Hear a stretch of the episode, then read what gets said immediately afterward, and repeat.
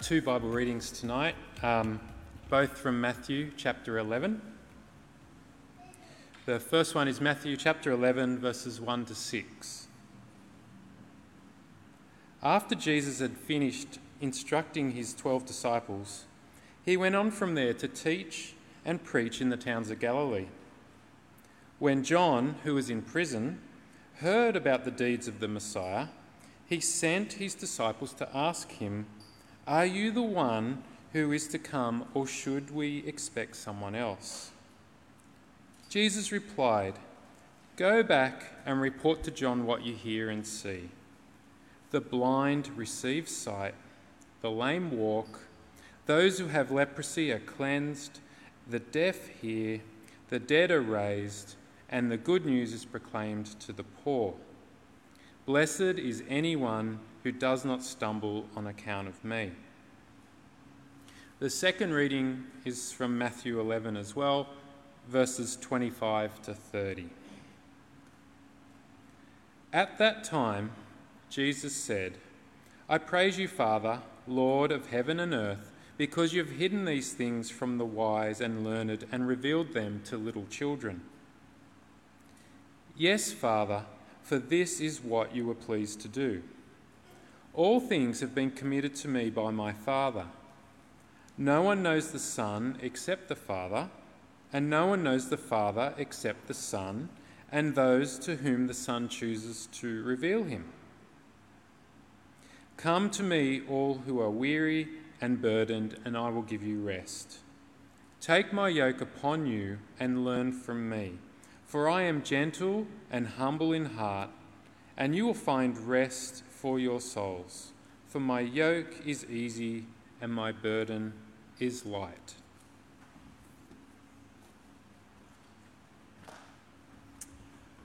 Thank you, Anthony. Uh, if I haven't met you before, my name's Jai. I'm also one of the pastors here. It's good to see you tonight. Uh, one of the things that I dislike most is having to make a decision. None more so when I am met with a situation like this. Can we have the photo up? When I'm out to dinner with someone and I've got to choose what to eat. Anyone else ever have that dilemma? Who's with me? There's a few of us. Okay, we can have a little support group later uh, over dinner. This is a great thing about dinner here is it gets brought to you and you don't get a choice. So it's just like, yes, it's my kind of restaurant. It's not a restaurant, but it's what, if you're going to open one for me, that's what you do, right? But it takes me ages and then I finally, I make a decision. I'm like, yes, this is the one. This is the meal I'm going to eat and it's going to be great. This is what I want. And then we continue chatting after we've ordered, and then the meals come out, and you look at the person across from you and you go, no, that's the one. The one you've got. And when I'm with my wife, she says, Oh, we can share. I'm like, I don't like sharing. I just want that one, not this one. And there's regrets and there's doubts over my decision, and I eat it and I go, mm, I, I, I wonder what could have been. You ever had that thought? No, it's a lot goes in for me, like, a lot of thought when it goes to eating. But I, look, I know it's funny and it's trivial, and you're like, what does it mean? But I just want to, I guess there are times in our lives where we have those situations where we make a choice and we think it's good, and sometimes we go through some difficulties, some struggles in life, and we start to doubt whether it's the right one. Maybe it's the house that we've got. We thought, oh, that's the right house for me. And then it starts to break and you need to repair things. And oh, actually, there's a wall there that I don't really like that wall there. I don't want it there anymore and there's a window there. I don't want a window there. And, and then you start thinking, well, is this really the right house? Maybe your work starts to get tough and there's struggles, and you start to say, well, maybe this isn't the right one. Maybe this job isn't the right one. Maybe you have difficulties of all sorts of different things, and maybe you say to the person that you, you are thinking of the person that you are with, maybe they are not the right one. When we go through challenges in life, it, it it gives us a moment where it forces us almost against our will to ask that question, doesn't it? Is this right? Is this the one? Is this how it is supposed to be? It causes us to doubt all the things that we are going through, all the things that have happened. It, question, it even causes us to question and doubt ourselves and who we are. In the end, we are all looking for that one thing. That one thing that will satisfy our hunger, that will comfort us, that will give us security, that will give us worth, that will give us love, that will give us what we need most. And in this passage that we've heard read wonderfully by Anthony tonight, that is the question before us. I'm going to pray for us and we're going to dive into it. Let me do that. Dear gracious God, we thank you for this opportunity to, to just take time to, to slow down and to reflect on your word. Father, we pray that you would open our hearts and our minds, that you would give us wisdom, and that you would speak to us through your spirit and through your word tonight. And we pray this in Jesus' name. Amen. Well, before we have a look at this question, just to set the scene, because we've been on a bit of a fast paced journey through Matthew at the moment, and that is that Jesus has been uh, teaching his disciples, he's been preparing them, instructing them, he's been preaching the good news, he's been healing people. And in chapter 10, he gets his disciples ready to, and he sends them out with the same power and authority that he has to heal and to teach and to do amazing things. And from chapter 11 through to, ver- uh, to chapter 13 and following, we start to see people responding towards Jesus more often than not in an unfavourable way. We start to see Jesus coming up against opposition, the opposition that he told his disciples that would come. We see people responding in many different ways. In fact, Jesus in chapter 13 will actually give us a list of parables on the way that people will respond. But in this passage that we had read at the beginning of chapter 11, which is why we want to be here tonight, we actually start off with a, with a response from John the Baptist. And his response is this question that gets sent by him. He's in jail. He sends his disciples to Jesus because he's heard of what he's been doing. And here is the question in verse 3. The question is this Are you the one who is to come, or should we expect someone else? Do you hear the question there? Are you the one? Now, before we dive into that question a little bit, I just want to highlight again who John the Baptist is, because I think it's really important for us tonight. See, John the Baptist is the one who was given divine revelation from God. Remember, he was the one who was getting around in the funky camel gear, eating locusts and honey, right? He didn't have to worry about choosing menus and whatever else. It was, that was it. Just those two things. He was out in the wilderness. He, was, he had a job. He knew what his job was. When Jesus came, he knew who Jesus was. He said, I'm not, I'm not, I'm, this, I shouldn't do this. I'm not worthy. It's like in Wayne's World. I'm not worthy, right? But he baptizes Jesus. He knows that's what he's, he's to do. This is John the Baptist, the one who also says in John chapter 1, verse 29, when he sees Jesus coming, he says, Look, the Lamb of God who takes away the sin of the world. Here is John the Baptist who's been given this great knowledge by God on who Jesus is. He's also the man that a little bit later, we didn't read this, but if you get a chance, have a look at the rest of chapter 11, where Jesus actually says of John in chapter 11, verse 11, he says, Truly I tell you, among those born of women, there has, been, there has not risen anyone greater than John the Baptist. See, Jesus saying, until this moment, there has not been anyone greater than John the Baptist. And here is John the Baptist asking Jesus, Are you the right one? John the Baptist is doubting whether Jesus is the Messiah who he thought he was. And the reason why I wanted to, to really kind of draw out exactly who John the Baptist is this great man, the great John the Baptist, this great man who is having doubts over Jesus, is so that I can say to you, I'm not going to wait to the end to give you the punchline. I want to say right now that if even this great John the Baptist can have doubt about who Jesus is, then anybody can doubt who Jesus is. And I want to say tonight, and please hear me say this. If you have doubts or have doubted or do doubt in the future that Jesus is who he is, I want you to know that there is nothing wrong with you.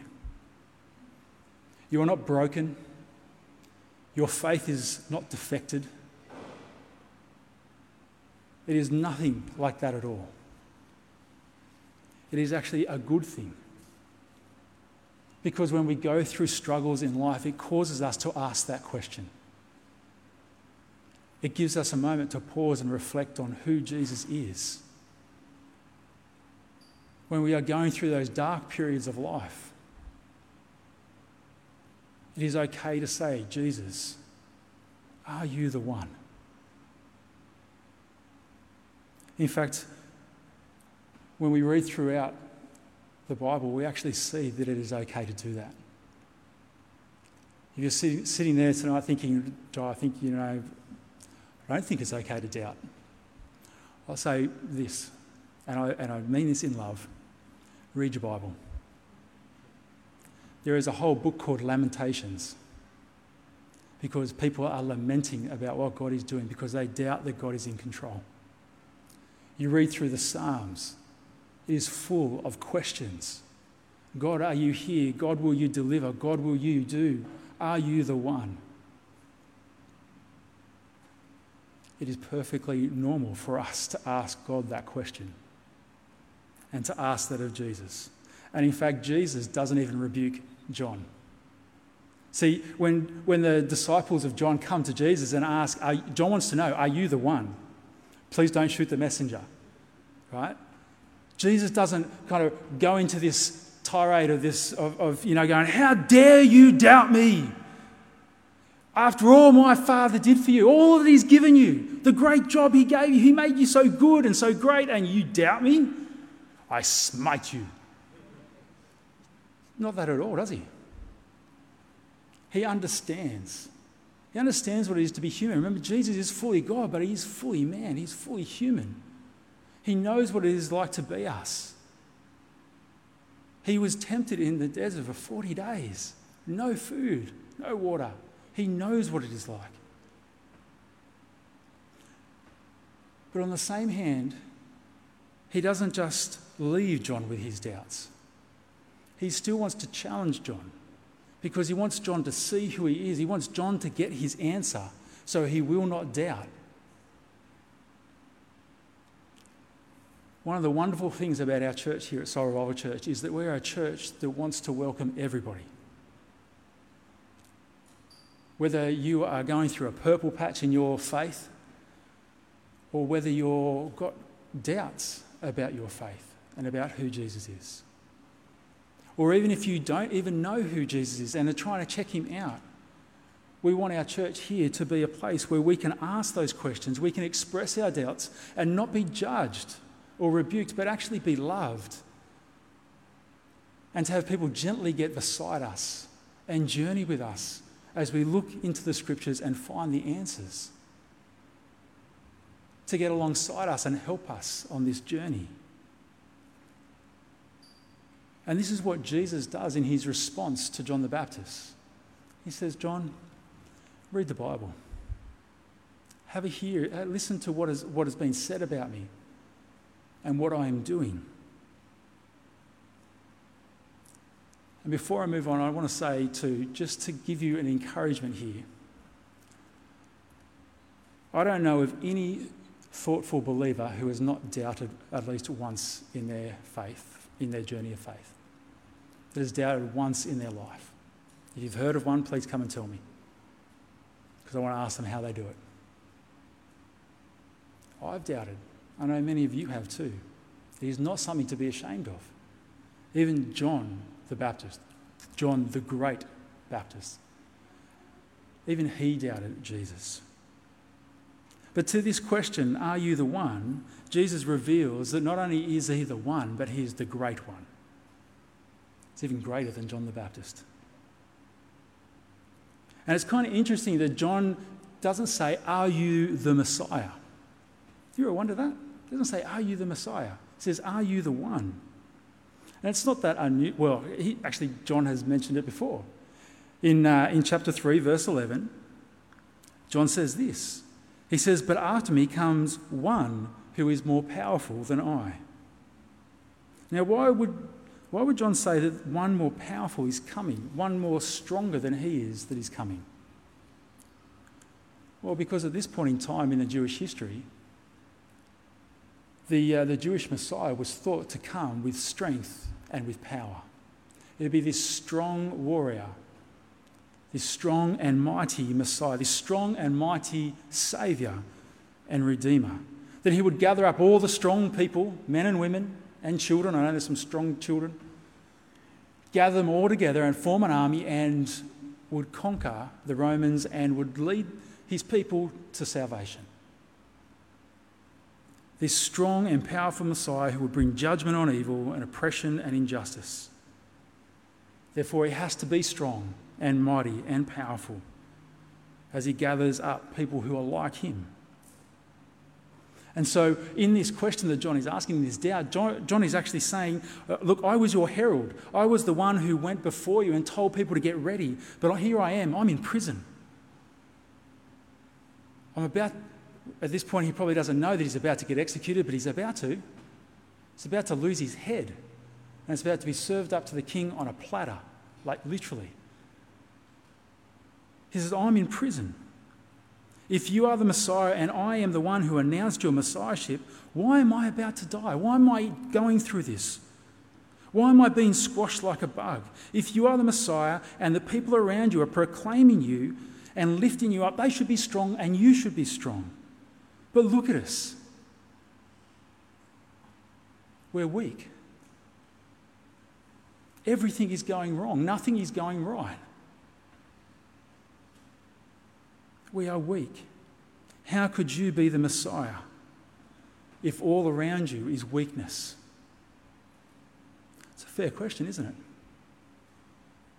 We talk often about how Jesus is strong enough to take anything and everything.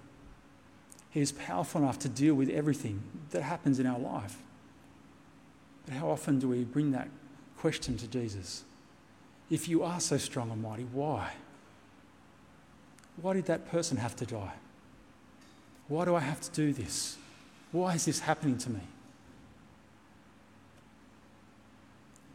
Jesus' answer is a typical Jesus answer. It is an answer in love, but it is radically biblical as well. Because he basically says to John, read the Old Testament, mate. Know, know what it says about me. So the Old Testament says all sorts of things about what I will do. In fact, when uh, Jesus tells his disciples, he says, Go back and tell, uh, tell John uh, all the healing of the blind and the cleansing of the leper, the raising of the dead, the healing of the lame, and the preaching of good news to the poor. Tell him all those things that you have seen. Because, John, that is what I was, that is what had been prophesied who I would be. Isaiah 35 says, Your God will come then will the eyes of the blind be open and the ears of the deaf unstopped. Then will the, the lame leap like a deer and the mute tongue shout for joy. Is this not what Jesus is doing? Think of the Old Testament, John. The Messiah will be spending time with the weak. He will show his greatness amongst the weak. He will go to the blind, the lame, and the poor. Because that is what was told long ago that he would do. He said, Jesus saying, I will welcome and I will hang out with the weak. I will only work with the weak, the blind, and the poor. My salvation is not strong salvation for strong people.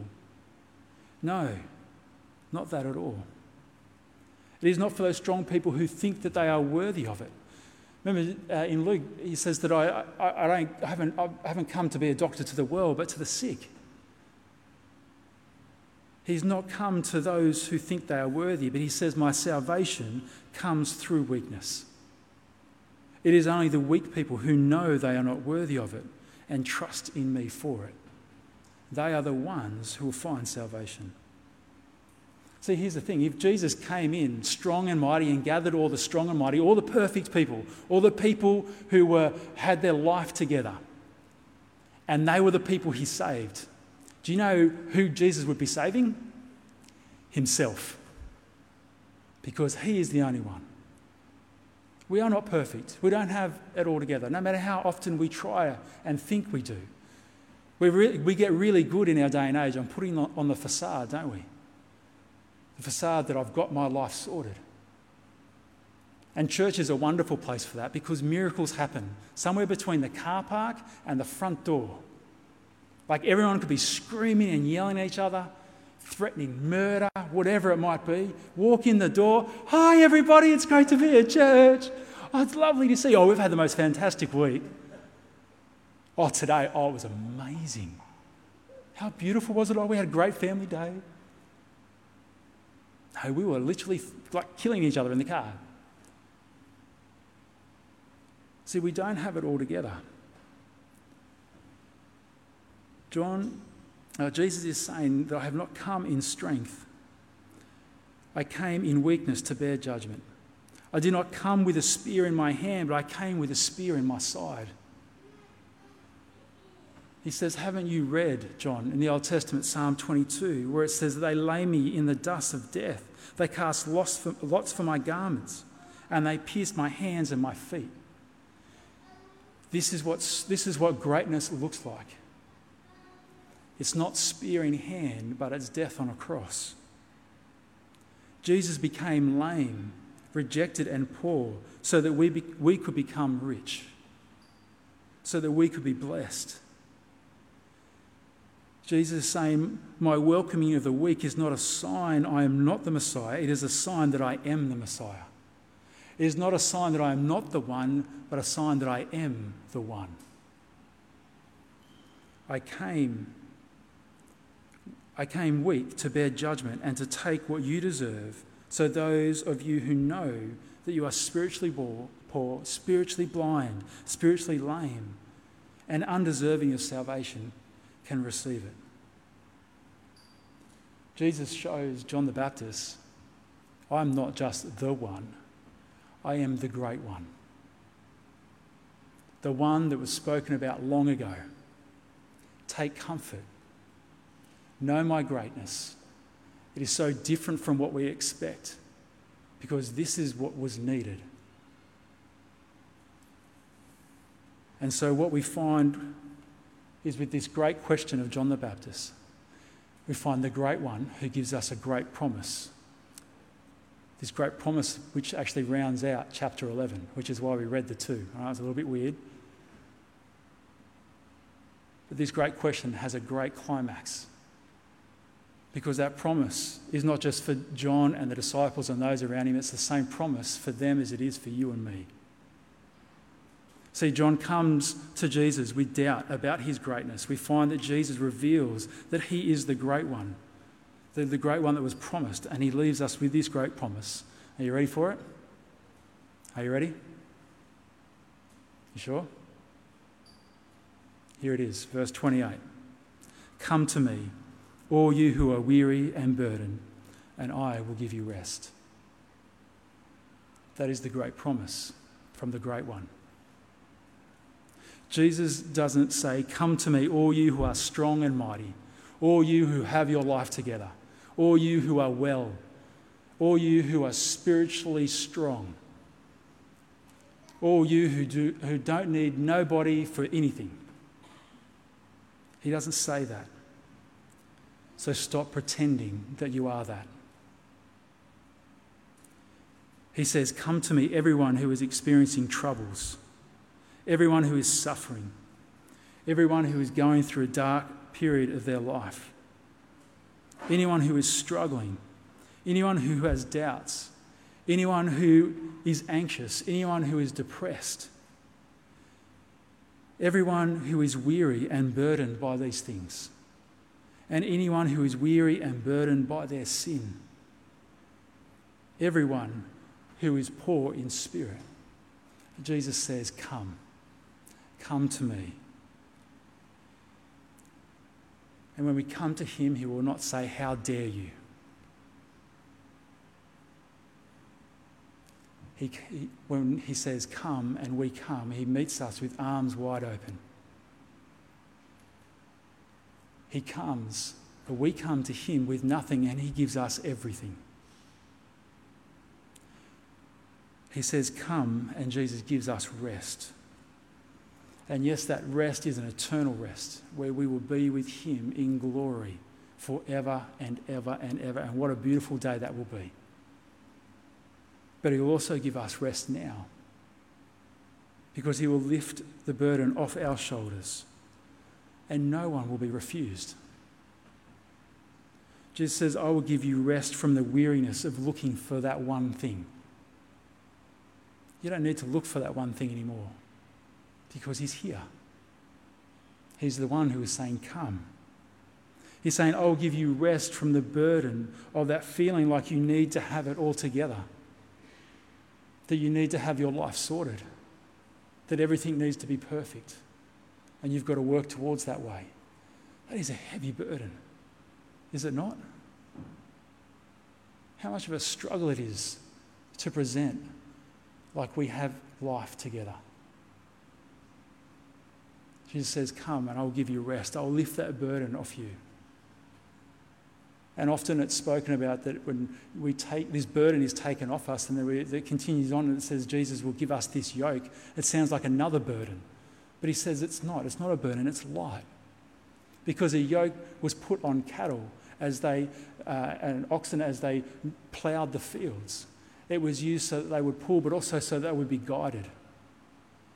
When Jesus says, "Take upon my yoke," he says, "Let me guide you in your life."